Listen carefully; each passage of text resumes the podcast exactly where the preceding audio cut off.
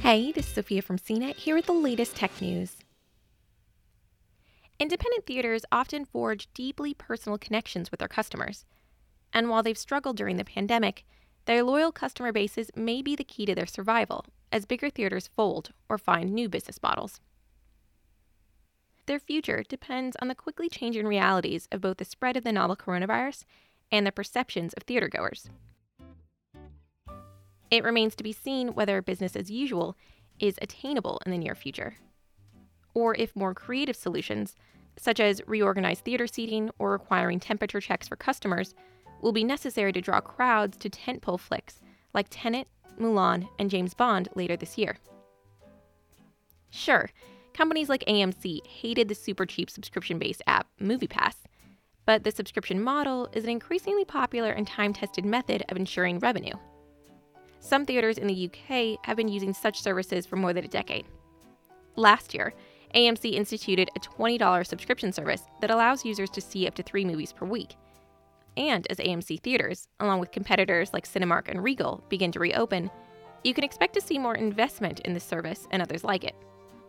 Maybe that $10 per month won't buy you access to thousands of titles as it does on other services, but it could get you access to a massive screen for watching the newest, shiniest movies each month.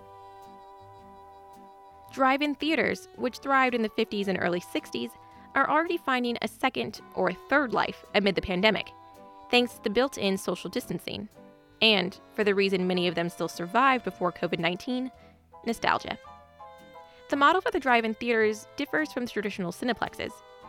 Usually, they only operate during weekends, in the warm months, and after dark. That means double features are the norm. And usually, only the most popular movies find a home on their projectors. Drive ins won't fully replace their more traditional counterparts, given their seasonality, limited showtimes, and dependence on wide open outdoor spaces. But they will likely ensure the continuation of a form of theater going for the foreseeable future. How exactly this will look remains to be seen. But tech and streaming giants like Apple, Amazon, and Netflix have either considered buying theaters or already committed to doing so.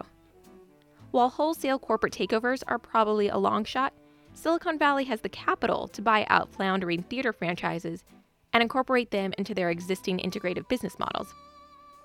And doing so could dramatically reorient the movie theater landscape. While the world and many markets, including the film industry, remains unpredictable in 2020, theater lovers and business owners at all levels will be grappling with the challenges of a post quarantine world. In all likelihood, we won't see a single answer to the problems posed to movie theaters by COVID 19, but we may well see a reshuffling of the existing ecosystem, in which drive ins, independent theaters, and big brand cineplexes all play an important part.